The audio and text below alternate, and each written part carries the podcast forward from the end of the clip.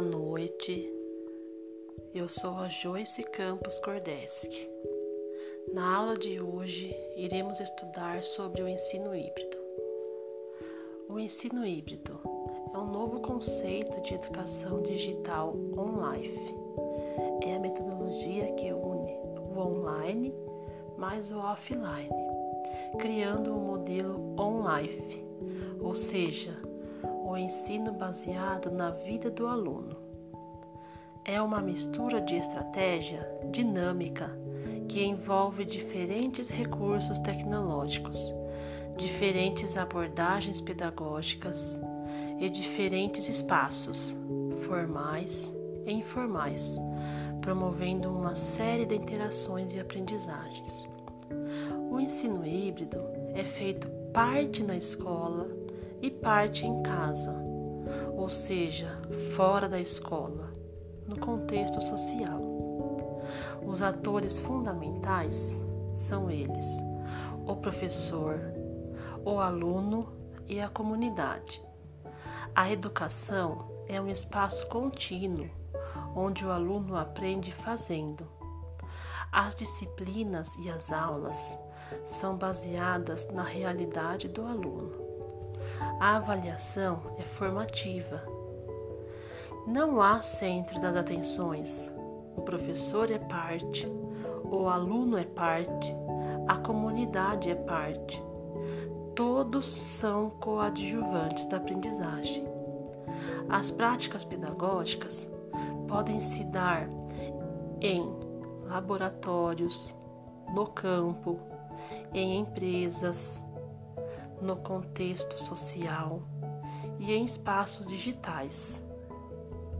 O mapa mental é o ecossistema educativo, sendo assim o alicerce do ensino híbrido, e classificados como 1. Um, sistema de ensino, que são as escolas. 2. Sistema de avaliação, que são as notas, o conceito. 3. Projetos desenvolvidos. 4. Temas complexos. O que motiva o aluno. 5. Funções sociais. 6. Criar conjuntamente. Todos trabalham juntos. 7. Protagonismos. Todos são.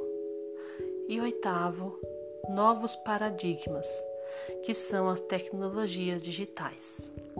Em seguida, temos os quatro pilares de sustentação, as quatro dimensões do ensino híbrido. São elas: 1. Um, a dimensão pedagógica, 2. A dimensão tecnológica, 3. A dimensão didática e 4. A dimensão pessoal. Vamos falar um pouco sobre cada uma. 1. Um, a dimensão pedagógica do ensino híbrido. Letra A é a capacidade para interagir com os conteúdos. Letra B é a capacidade de dinamizar os conteúdos. Letra C acompanhar e realizar avaliações periódicas. D rapidez e clareza nos conteúdos. Letra E, estabelecimento de regras. Número 2, a dimensão tecnológica do ensino híbrido. Letra A, é a disposição para inovar. Letra B, a disposição para comunicação. Letra C, a adequação às tecnologias. Letra D, a composição em grupos. Número 3. A dimensão didática do ensino híbrido. Letra A.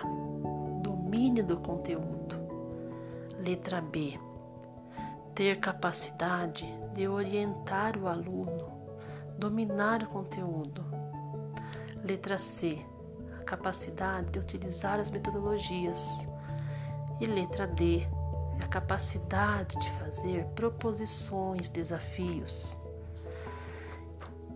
E o número 4 é a dimensão pessoal, que corresponde às habilidades de comunicação, letra A. A letra B, habilidades da interação.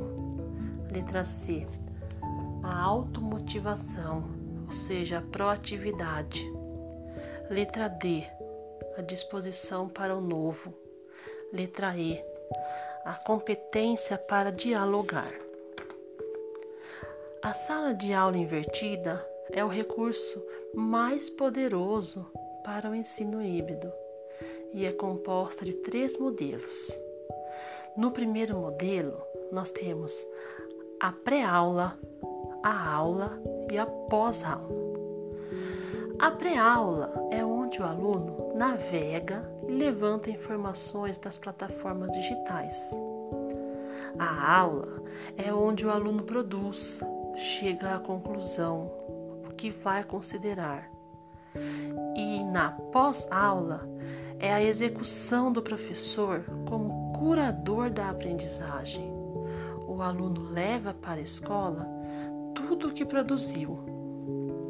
O segundo modelo é a aula enriquecida com tecnologias para alunos presentes em meio período ou duas ou três vezes por semana e se encontra periodicamente com os professores em momentos presenciais.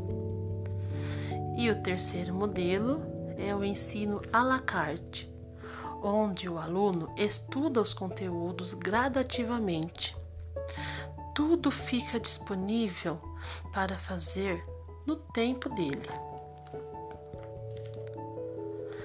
Há uma teoria que embasa o ensino híbrido nos Estados Unidos, uma teoria criada por Benjamin Bloom.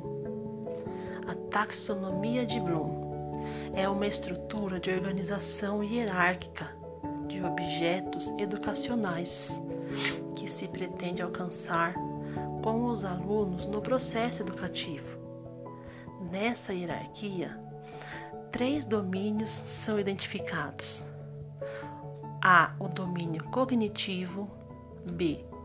O domínio afetivo. E C. O domínio psicomotor. Esses domínios correspondem domínio cognitivo abrange aprendizagem intelectual. 2. Domínio afetivo abrange os aspectos da sensibilização e da gradação dos valores. 3. Domínio psicomotor. Abrange as habilidades de execução de tarefas que envolve todo o aparelho motor, como correr, saltar, pular, movimentar, expressar e assim sucessivamente. Todos precisam dos três princípios para fazer qualquer coisa na vida. Essas três condições não se dissociam. Dentro do ensino híbrido, temos a cultura maker. A cultura maker se baseia na ideia de que as pessoas devem ser capazes de fabricar, construir, reparar e alterar objetos dos mais variados tipos e funções com as próprias mãos, baseando-se no ambiente de colaboração e transmissão de informações entre grupos e pessoas. Um aspecto importante deste universo maker é o espaço físico, sendo famosos os laboratórios de fabricação, onde estão disponíveis máquinas e ferramentas como impressoras 3D, cortadoras a laser, equipamentos e acessórios para desenvolver eletrônica. Há cinco condições do universo maker. São eles: 1. Um, a criatividade. 2. A originalidade. 3. A colaboração. 4. A sustentabilidade. E 5. E último, a escalabilidade. A aula de hoje termina por aqui. Tenham uma boa noite.